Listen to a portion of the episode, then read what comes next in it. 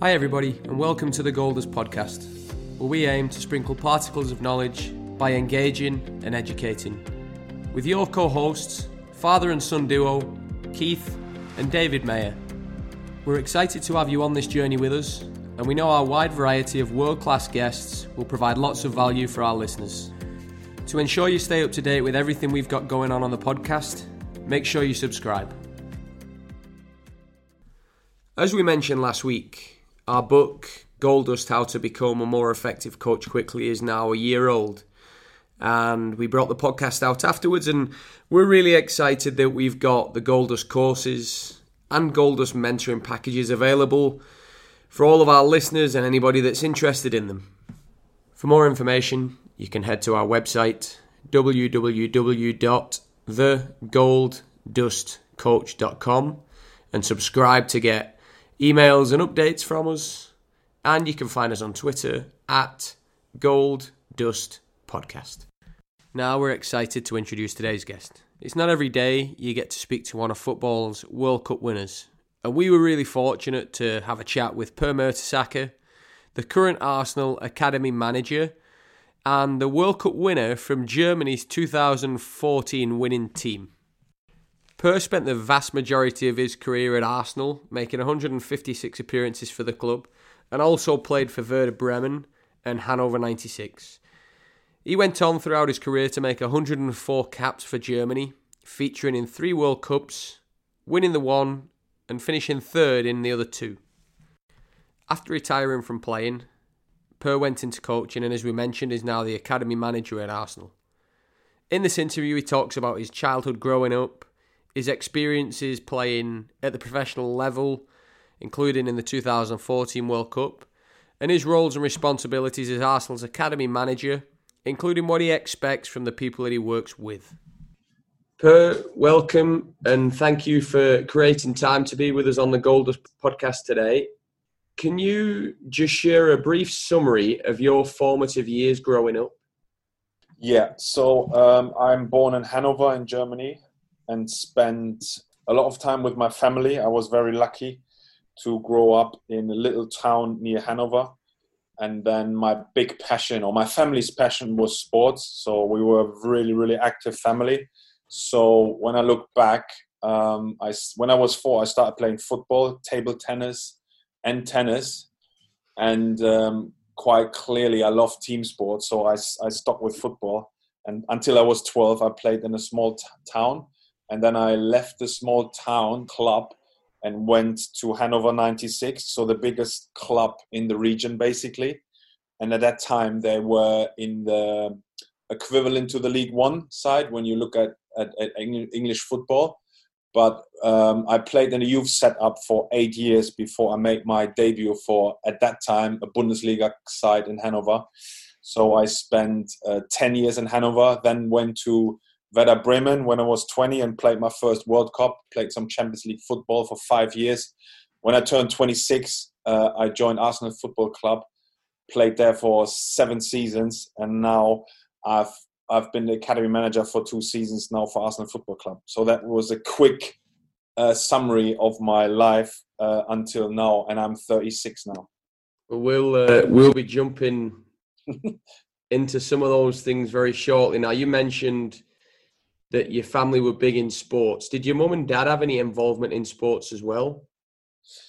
So, um, my dad was a passionate coach, and he played in the um, fourth league in Germany. So he didn't reach top level football, but he played a decent level of football. And then he went into coaching. So he was my coach for the first six years, really, from four to 10. So he really forced me to go to football, you know, when I was four. I think my desire to join football and to join forces there with a small team was was rare. So I kind of related to him that he took he took me under his wing, basically took me to football and educated me along the way um, how to defend. I guess that's that was my passion at the start. He said basically um, I didn't run, you know, after the ball really. I was staying next to the goalkeeper constantly, and when there was a, a ball coming towards our own goal, I would then finally get involved. And what he would also say is that whether we would have lost or won a game, you couldn't see that you know, after the game in my face on the way back, uh, traveling from games and two games. So I think he described me sometimes as a character who would be a little bit different to the others and then really calmed down and really balanced, I would say. So, um, and my mom was sportive as well. She was um, into Nordic walking big time, uh, into uh, gymnastics. So, and we would run every Sunday, 5k, 6k in the in the local park, basically.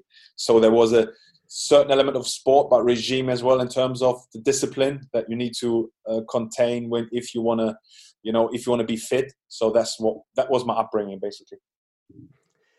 You got a nice balance of disciplines. You got family life, which we'll delve into a little bit now. You had a very special relationship with your grandparents on both your mum and your dad's side of the family. Yeah. Is it right on the, the 23rd of, the Dece- of December, the birthday of your granny, Erica? You have a, a family tradition? Yeah, because family tradition. Um, yeah, my mum has got 10 siblings. So, rightly so, on my granny's birthday on the 23rd, we would all come together.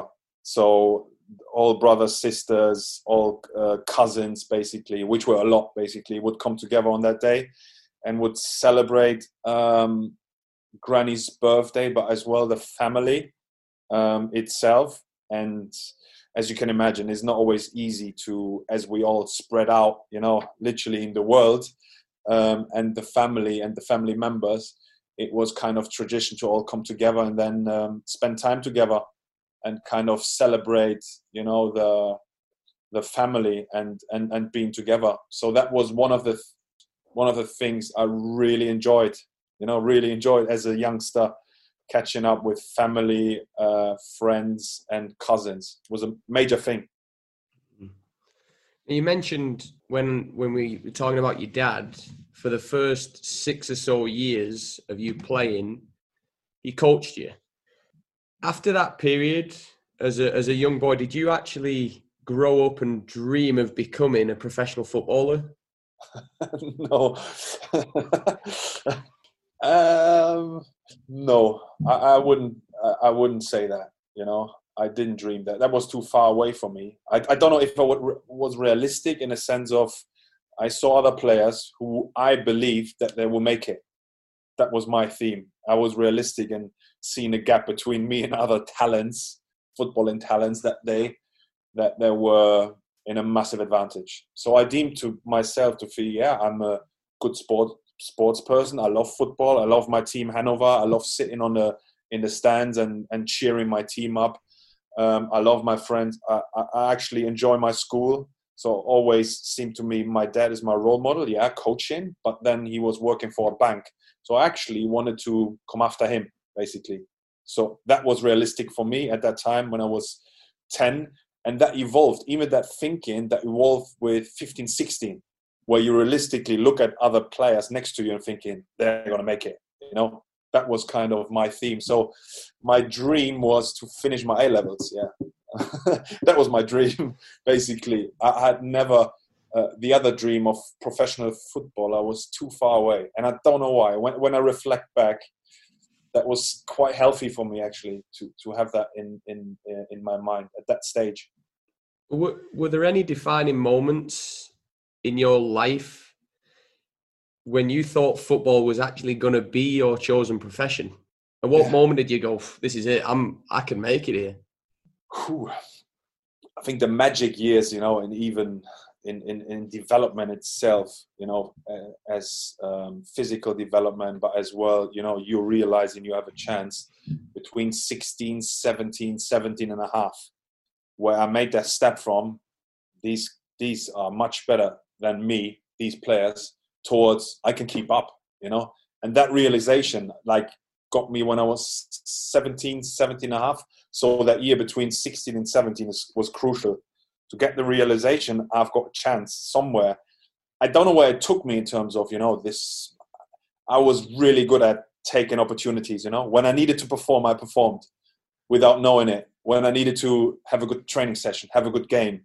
When I was watched by people that I didn't know they were watching, I had this quality of performing You know, in a certain friendly, in a certain preseason, when someone was watching, that was my biggest strength. And I think the magic moment was when I was in a game.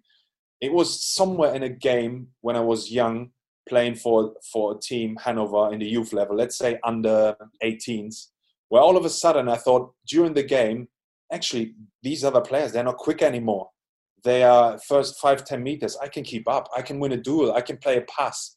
They don't overtake me anymore. I think that was that moment where where i thought now i'm going to take my chance you know in this game because now i'm at the top you know I, am literally realizing i'm at the top end of the group you know? Why not me you know making steps forward? And actually um I think these were the key moments, you know, which were actually a lot. But you know, that key moment within a game where I thought I can keep up. The interesting thing leading up to the those latter end of your teens, but the mid to early teens per going through a growth spurt. Mm. And actually, in your book, The Big Friendly German, it mentions when you're 15 years of age and had issues with growing pains, missing lots of training, lots of games. Your coach actually saying to you, listen, this is not going to work for you. And even your dad, uh, yeah. where he said, your dad said you weren't going to make it. Yeah. What was it like for you actually hearing all of that?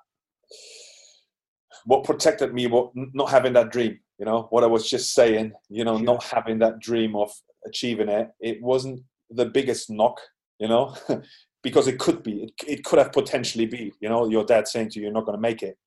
And I was saying, so what, you know, it was not in my plans anyway.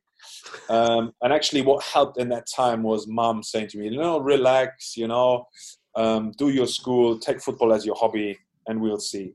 So actually that balance and act of my mom was, mm. was crucial you know so when i look back and obviously i speak honest to my dad you know about these moments you know that really defined me you know looking back these moments really defined me and actually um, yeah maybe he, he claims now you know these were the moments that actually help you you know so it always turns round and round. But, but, but, yeah and i think you know looking to the system right now where i'm working is actually quite difficult. If i would have been in a position like here where you need to give scholarship when players are 15 basically 15 16 is, is kind of um, yeah I'm, I'm contradicting myself you know with my own experience to making like early decisions you know where i just spoke about their sweet spot between 16 and 17 you know how do we allow and especially here in the system or in any system right now for players to have the second route somewhere you know to sneak in into an academy system? Yeah of course you know you don't need to necessarily go into an academy system to be successful. There are different routes now. Mm-hmm. um, but it's quite tough to make these calls that early because you, you can't really tell is someone maturated already is is there coming much still is there much still to come? So actually yeah it was it was okay for me because i didn't dream about it you know because i wasn't like fixed in an academy system where everything was around football. I had two brothers which was crucial you know. We had totally different other other issues and problems within the family and my parents treating everyone the same it, it didn't matter if I played for Hanover 96 or Pattensen in the small town club or was just a swimmer as my older brother. It didn't matter to them. And that, that showed me as well, you know, treating everyone the same and towards their needs uh, is crucial and not putting every, someone in favor. So actually my upbringing and the, the, the way um, my parents treated us um, all same and individual to our needs uh, was crucial Hmm. I think that's going to relate to where I wanted to go next. You mentioned that when you first started playing, you stood near the goalkeeper and really, you could argue, formed what your identity would be as a, as a player. Because I know young kids generally, they go out on the pitch and every kid pretty much wants to go and score. And if they don't score, that's like the end of the world. Whereas you've gone on, you stand next to the to the goalkeeper, and actually uh, you're stopping stopping team scoring. Now, you obviously formed your own playing style and identity at a at an age. So playing early, judging tackles correctly. Yeah. And you mentioned being very balanced, whether you win or lose. driving back in the car. Now, in terms of forming your playing style and identity, what what would you attribute that to? Yeah, is that is a really good question, and you know sometimes you ask yourself these questions. You know, even now when you look back and reflect in, yeah, standing next to the goalkeeper, securing, you know, like the, the areas you want to secure, um, is and then playing as a sweeper first, and then really taking advantage of the back four that was initiated when I were in these years when I was 17 years old. All of a sudden there was a back four, and all of a sudden there was a big thing uh, where all of a sudden there was a right-sided centre half and would win every single header, would judge, make the right calls, make the right decisions on when to tackle, when to play in the zone, when to tackle a man, when to cover, when to man mark. It was just centre half really suited my style, you know. Before, as I as I would play like you had uh, two two players, two defenders against the man, against the strikers, and me play, playing behind and kind of you know anticipating. You know when would the long ball come? When would when I need to sweep? When I need to shuffle? You know all these traits really put me in a position where uh, my presence, physical and being vocal, having the overview, really excelled my game to the next level, where I could help a team to to win because we would be dominant. You know and then um, as well the judgment of me being long and slow you know that was that is still um, goes until now where you would look at results you know first 10 meters. I, I was pretty quick you know in all the all the data i've i've i've gathered you know over the years. So i would surprise people in terms of you know my my capabilities really because i was underestimated. So my my style and then the biggest advantage i had with that style was I played in the 23s for Hanover, 20 games. Did I need to change anything in terms of, you know, the tempo goes up with the leagues, but did I need to change anything in my game? Absolutely not. That was my biggest advantage. So I could, I actually played the same way I played in the fourth league or fifth league uh, for the 23s than for the weekend in the Bundesliga side. I didn't change anything. I, I, I don't know what, what helped me there, but I didn't change anything. Obviously, you know, you need to kind of react quicker to things. But in terms of my style, um, how to read the game, I didn't change anything. So, as a, a professional player, uh, you're six foot five, centre back, and had an exceptionally uh, an exceptional disciplinary record. You 31 games without being booked and listening to you where you're piecing it all together, the further you are away from the ball, maybe you're actually having more time to to see what's happening in front, to adjust and adapt. What would you attribute that exceptional record to? Yeah, so when I when I tackled and when I lost the duel, I actually got you know red cards. So I think I've got more red cards than yellow cards, which is quite significant. I always seem to understand that uh, set pieces are really dangerous, you know, especially around the box. So that was something really to recognize when to go into a tackle, when to clearly know when I would, would win it. That was something uh, I took a lot of pride in, you know. You know, people would critique myself sometimes for not going into any duel, you know, like so you have these, you need to keep that balance between um, your own strength and your ability to to win duels at the right time, but then as well sometimes to be aggressive, you know, and in the right moments. So sometimes I would not have that balance, but you know, I think I was pretty good at judging um, these calls in terms of when to go into duel, when would I win it, and if I would lose it. So I just stay behind or run backwards, you know, not necessarily win it in that moment, but maybe win it later. You know, I was pretty good in, in judging and making decisions around those those kind of scenarios. Moving on to your club captain at Arsenal, you played 156 games for the club in the English Premier League, 104 international games for Germany. Can you share what the difference is between playing Premier League football and international football? The Premier League is the fastest, quickest, most intense league. Absolutely above Bundesliga. You know, that's what I experienced. I deem that as very different. It's difficult to compare them. They're so different culturally, but I would say intense wise, uh, up tempo, up and down. the Premier League is is is a beast, and I love it. You know, I love that I was part of that, and I could spot the difference. International football, obviously, um, to club football, you come together, you know, a couple of times throughout the year. You have longer spells in the summer when you want to win a tournament. So, um, is the ability for the players to adapt fairly quickly to a potentially new system and new principles. So, and I think with Germany, we were pretty good as a team to adapt, you know, individually and collectively to the changes and to the principles that we want to stuck to. Our discipline is is world class. Uh, I would deem that to be, and I and I cannot share any experience with other countries, but what I can share is our adaptability um, to adversity, but then our discipline to really, you know, to really make it happen is is outstanding. So I would say, but the Premier League still, in terms of your, your input and and the, just the tension around the games, are obviously very very high.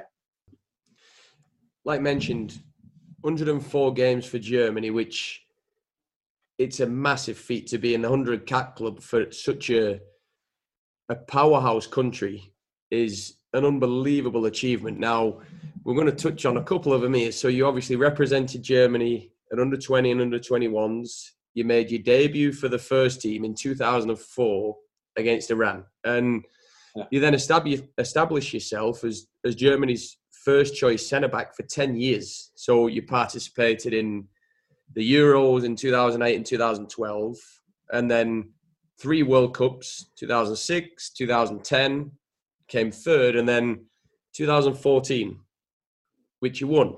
You obviously beat uh, you beat Argentina one 0 actually win the World Cup. Looking back and reflecting on those experiences now, how have they helped to shape Per Mertesacker, Arsenal's academy manager? Whoa. So there are a lot of experience in there. So you correctly said it was 10 years, you know, of being part of the of the national team cycle from 2004 to 14 from the very first experience, you know, going to Iran, which was surreal for me as a as an individual, as a as a person, not only to say as a player, but it was totally different experience to what I've ever experienced. And by me, just like I was pretty good at adapting and balancing me off, you know, you know kind of if you get the if you get the spotlight on you you know the the really something you you cannot take really. I was pretty good at relaxing myself down you know somehow. Because that's the that's the massive thing. Even when you go when you travel with a national team you know the spotlight is on you 100% and in 2004 i knew the world cup we knew the world cup would be in 2006 in germany so the amount of pressure on this team, you could almost sense going through the Confederations Cups 2005, and all of a sudden you feel you're you're participating in every single game. So the coach actually trusts you to build you up to play in the 2006 World Cup.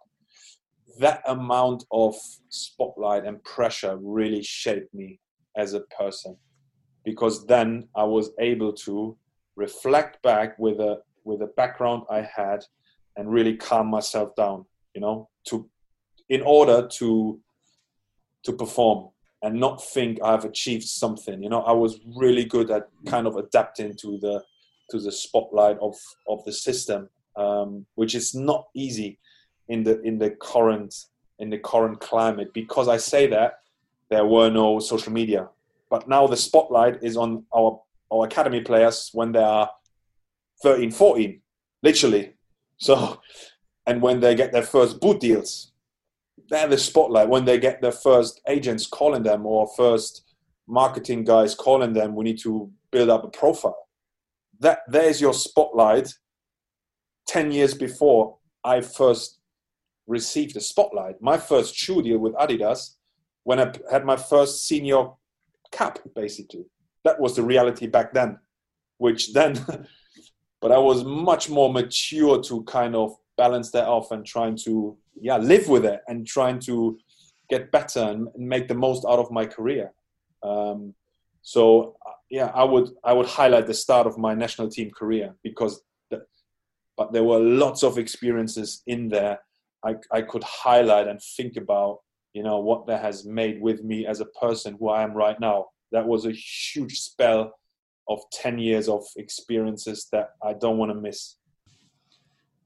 And you did mention now it's a different landscape where you'll have young mid-teens, etc., getting boot deals. Now, for you in your mid-teens, you nearly quit the game, and then you fast yeah. forward 2014, you go and win the World Cup with your country. Yeah. How good of an experience was that? Yeah, actually, um, what led to that experience was as well the 2012 Euros. I didn't play a single minute. So um, that was quite fascinating because I got injured in my first year in England. Guess what? Tempo, higher tempo. My body, my body needed to adapt um, and I had a serious injury. But I was able to join the, the squad, and I was a squad player, and for the first time, seeing how it is to be a squad player, you know, and making everything I could to help the team to perform and bring energy no matter what. That was actually the first time I experienced that. But from there, the motivation, I want to show that I can come back, you know, on the club side and for the national team. And I was, from that moment, I played a couple of my best seasons, I guess, with Arsenal, where we won uh, a three FA Cups in four years. We won the World Cup in 2014. Um, I played consistently after not playing a single second throughout the Euros. I was able to retain my spot again, to kind of showing myself that I can still do that. And then the the 2014 World Cup, you know, we, we had a we had a honestly we had a, a, a great group of guys, you know, and um, you know, looking back to it, probably yeah, individually, you know, we had a couple of good players, but really in South America, we didn't have any single chance. But but we took it, you know, and that is kind of the DNA of Germany, or our culture and, and the discipline we had throughout the tournament on growing, growing within the tournament, not playing well but still winning, and then you know think about the semi-final. And I was even on the bench playing the second half. It was a group of people that respected each other in any sense of it, and everyone would respect it someone else to play in this position. That was kind of the takeaway. And once you stay in front of the Golden Cup, you know, you you kind of, you know, I don't know, it's a surreal feeling. And I was so happy to share with players and stuff with the whole German nation. And it was the real time for me after 10 years to say, listen, this is it, you know, let's give the young generation a chance similar than I had when I was, uh, when I was 20. So I retired actually when I was 29, which is fairly young. But at that time, I had a I had uh, two sons already, and my wife was mad at me that I went to Brazil. Our second son was just born, so you kind of figure out the priorities in life. But you know, to kind of you know finish the 10 years with a title was immense for me um, absolutely immense to, to look back at the time um, to finish that over the cup because you mentioned we was we finished second in the euros 2008 we finished third um, in 2006 and 10. You know, we, we missed something. So that was that was really to accomplish something was was critical and huge for us. You speak about that uh, with pride. The thing after winning something as prestigious as the World Cup 2014, you eventually have to go back to playing club football. You then have to go back to playing for, for Arsenal. How did you find that transition of training and playing for your country and then going back and then coming back into the Premier League, training and playing with your club? Yeah, that was tough. I mean, imagine um, 2014, we played until late mid mid July, basically, and we knew from that time we would miss the start of the season because everyone was already training when we were celebrating in front of one million fans in Berlin. So it was really, really rushed to get our break that, at that time. But it was difficult because I retired and put ease to that national side. But then as well, you you come back as a world champion. You know, you got to prove yourself again. You know, at the club stage, and the club demands now. Yeah, they congratulate you, say well done. But now it's Arsenal Football Club. Now, uh, the likes of Mesut, myself, we needed to really then nail it down, you know, uh, at club level as well.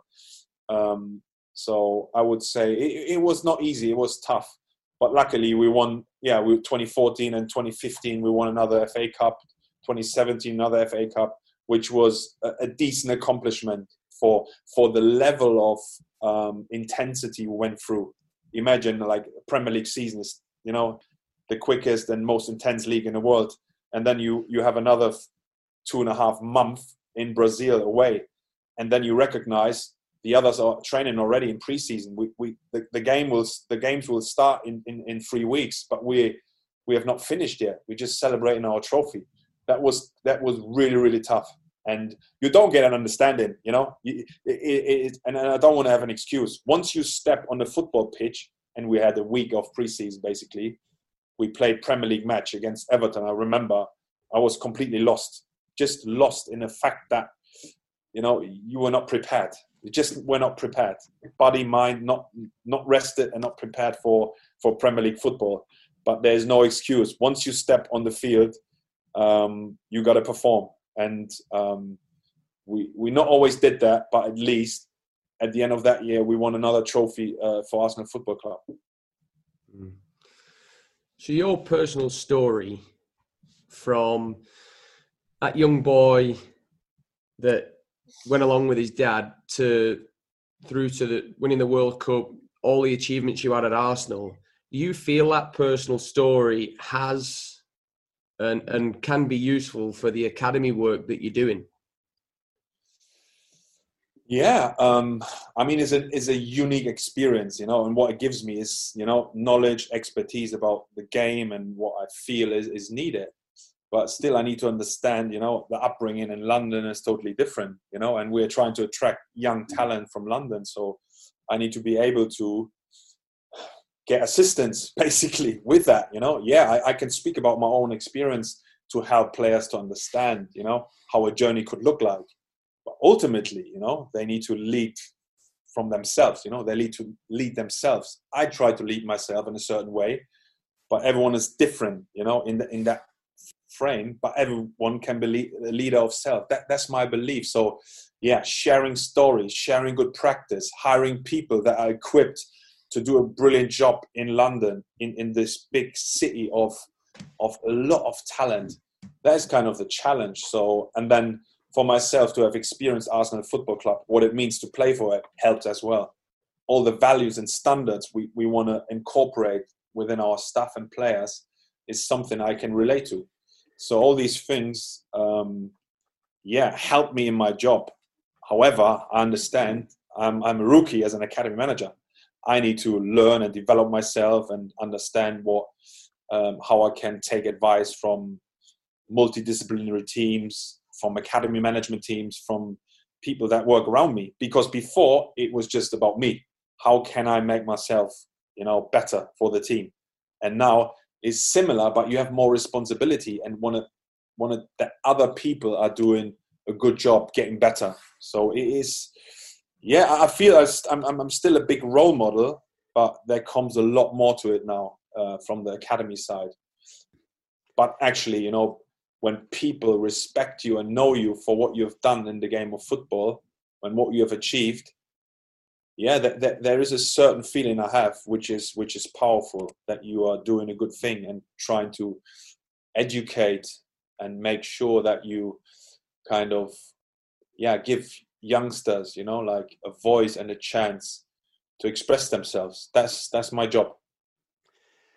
Having a having a rounded perspective on things listening to your part were you working individually when you played you were dealing handling your own welfare you're you've got of course you're trusting in others the coaches and the staff that come with professional football but you're not now you're no longer a professional footballer you're now a professional developer but what are some of the issues you see with players coming through the system nowadays in regards to all round care.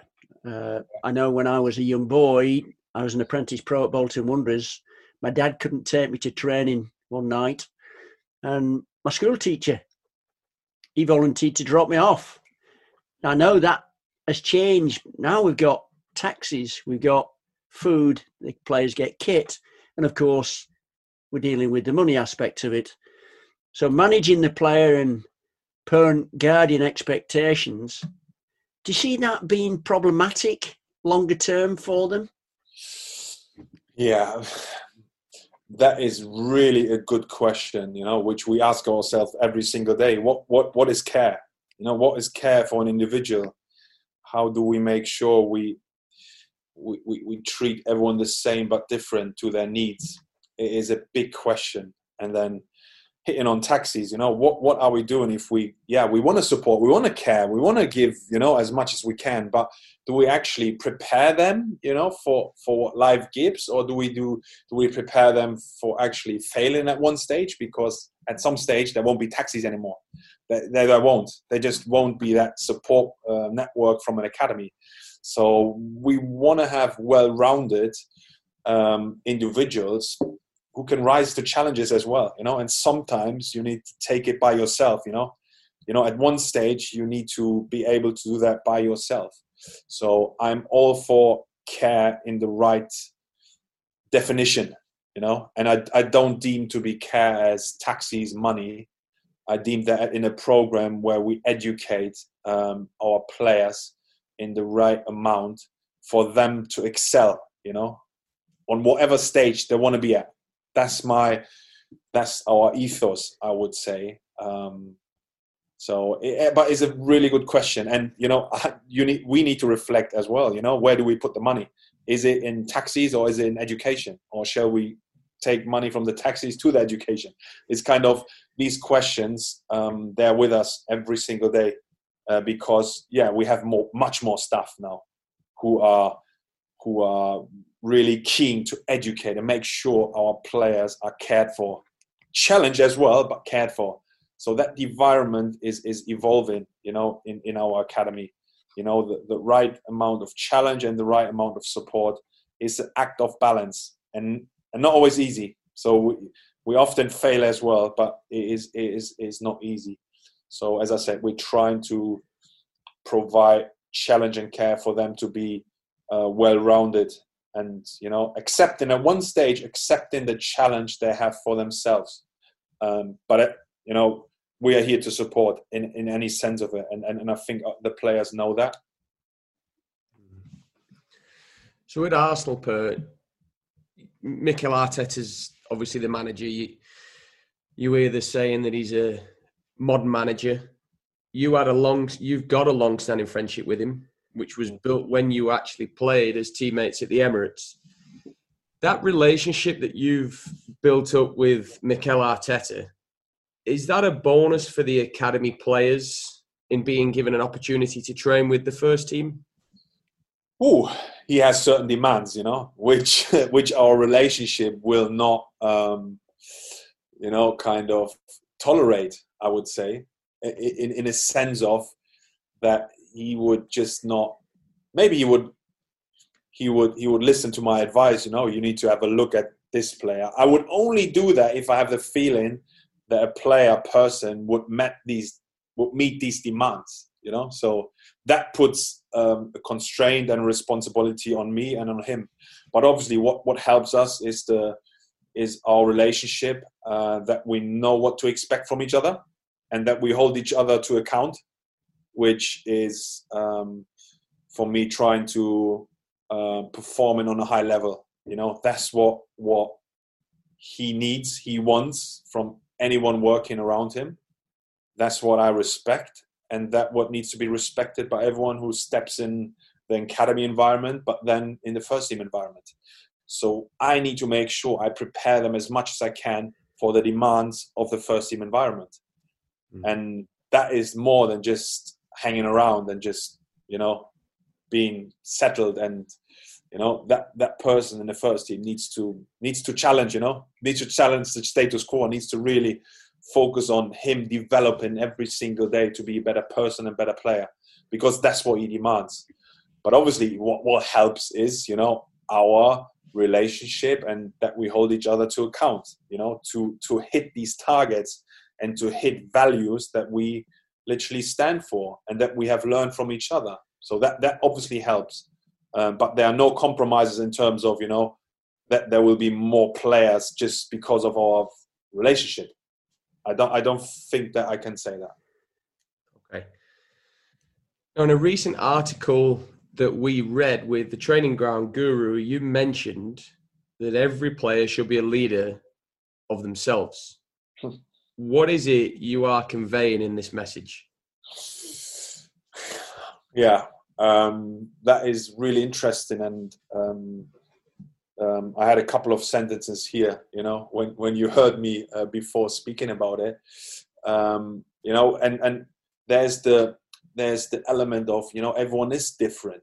Yes, everyone is different, but everyone can be a leader of self. You know, that's what I believe to make the environment, himself, and the team better. That's that's that's something I I think is really important if you want to be successful in life in general. So if we're speaking about role models having a positive impact on on on other people, you got to start with yourself, and you have to respect that. That's what I believe. Respecting yourself looking in the mirror and saying, you know, what have I achieved today? Have I done something good? Have I had a positive influence on the environment? That is every day presented to me in a brilliant way. You know, the environment we're working in is, is fabulous. You know, can I, I only appreciate that if I make the most of the day and if I, if I respect myself in a way where I want to do good for myself and others. So there comes a whole lot to it. So if so that that is that is how I would how would tackle that question in, in, in terms of you know coming every day and appreciating the opportunities being given to me. I can only you know I can only respect that if I respect myself and lead myself in a way where I get every single thing out of this environment and the stuff that work around here. Setting personal standards, which is a great advice to provide to every single player, male or female. But listening to what you're sharing there, when you look back at when you played in the Premier League and you look at the technical, physical, the psychological demands put on the current English Premier League champions, uh, uh sorry, Premier League and Champions League players, what character traits will a future player need to possess? Wow, um, you can clearly see that intensity um, is a key element, you know, of the modern game, a key element of of of players, you know, stepping up from the youth ranks towards Premier League level. There's an intensity um, that needs to be matched, you know, and I need to train, I need to eat, I need to I need to live there every single day you know otherwise i cannot meet and beat anyone that is in that environment because i want to be better than my teammate you know to be able to to be in the team. So i can see the the physical aspect growing you know the ability to to hit certain targets you know.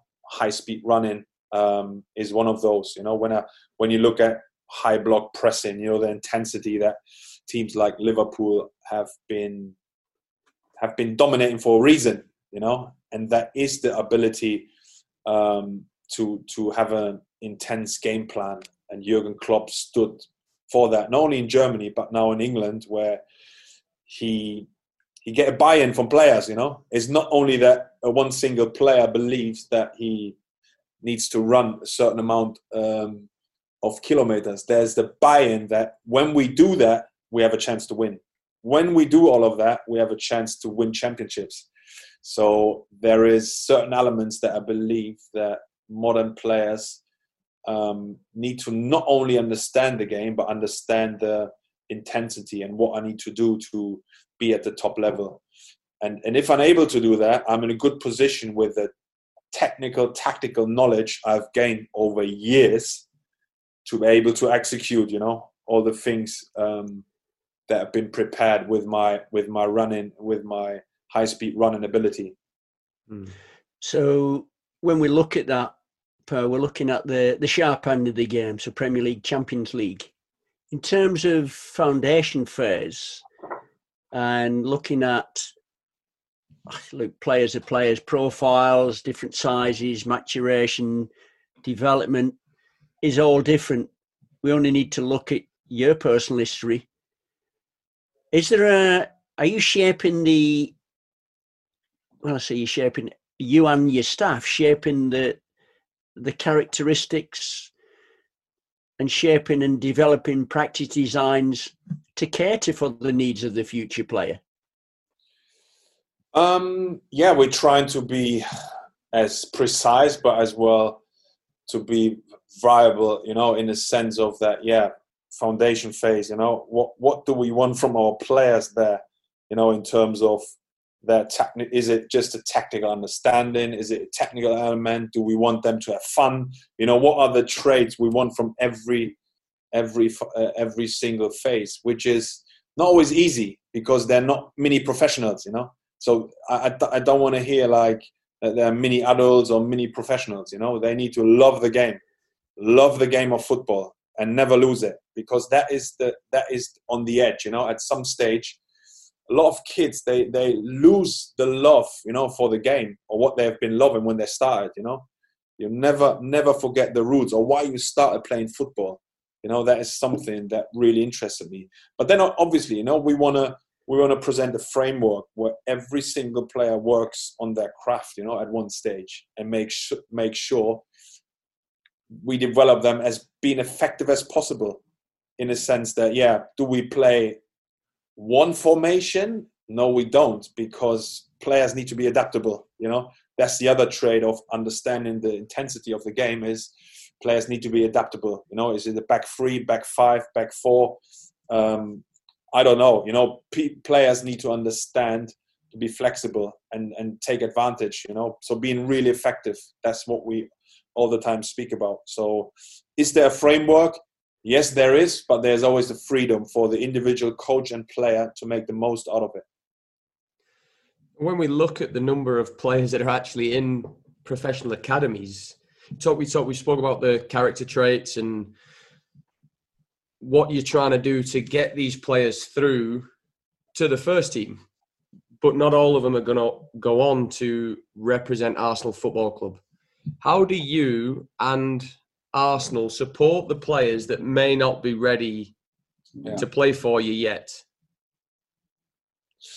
Yeah, I think you know what we want to do is obviously you know players for the first team, players for the world of football, and then players that are not going to make it how do we make them aware that they need to be lifelong learners you know constantly and not only living on the on the on the understanding that my my my table is only built of one foundation that is football. That will collapse you know? So the education starts when they enter the building at the age of nine. Only 1% or even less than that make it to the professional game you know? That is an understanding and an education that starts at under nine level. But the perception is, I'll be the one percent. Because you know at under nine or at under eight, you know the pre-academy level, the players and parents, the talented players, they have a chance to to go to five different academies. So you you you, have the biggest transfer market at under eight, where you're trying to secure talents, but then you give an expectation to parents and kids that they're mini professionals, mini, mini, I don't know, that they make it, but they're not, they're, they're less than 1% make it from there. So we cannot forget the, the love and, and the experience, you know, that we want to provide. And we take a lot of players on, you know, until they turn out to be scholars or professionals and even professionals. We want to take time for them to go on a journey um, where we now started to see a lot of players going on out on loan. You know, the ones who cannot, you know, go into the first team or to training straight away. We, we're trying to seek out different routes for players to make experiences, you know, to understand what real football looks like, feels like in a different environment than academies. So these are vital experiences, and and players will suffer. They will experience differences they cannot get on with. But these are the learnings we need to go through in order for them to be prepared for the challenges in life.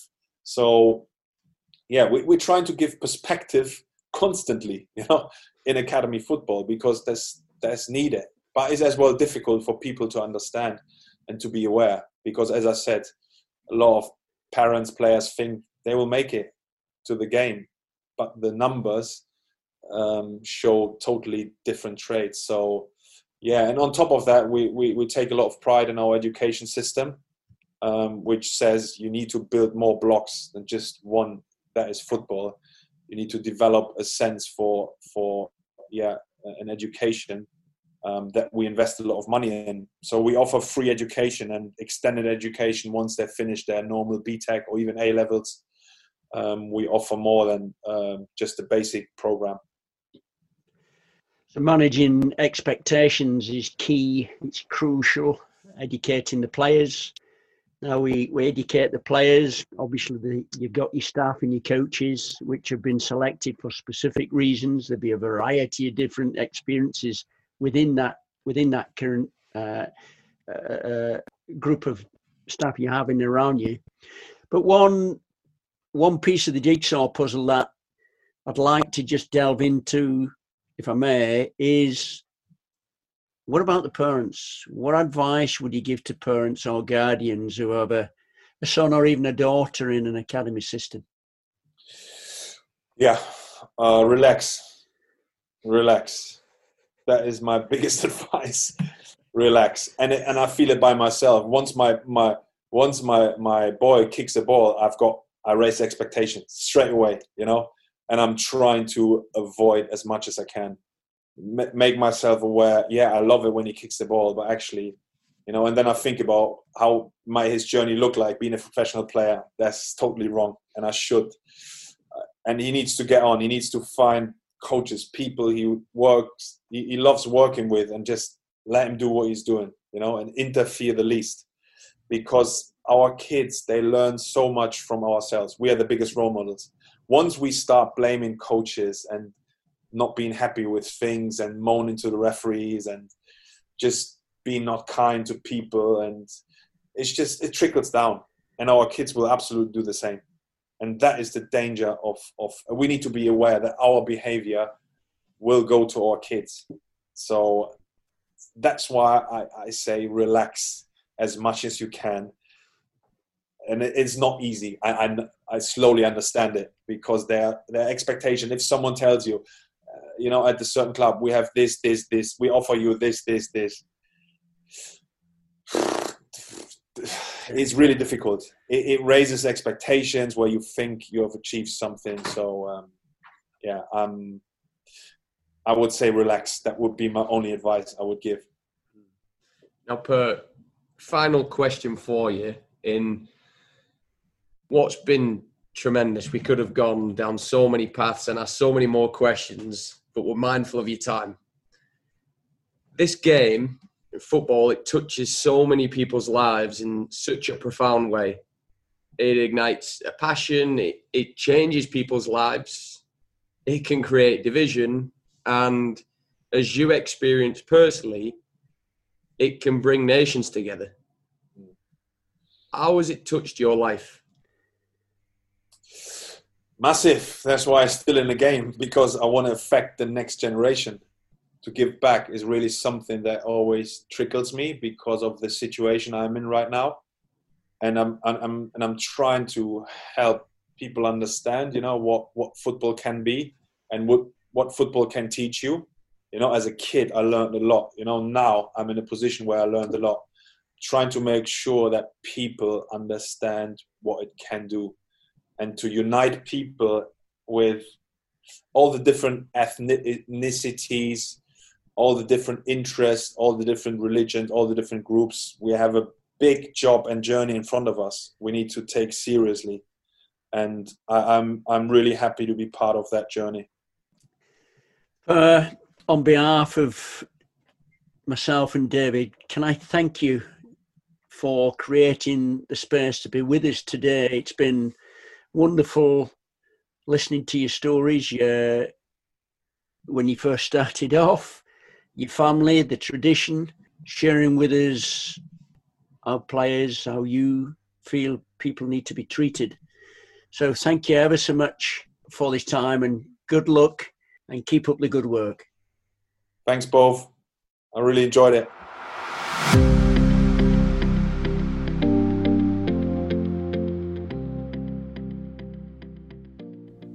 Thanks for tuning in to the Goldust podcast today.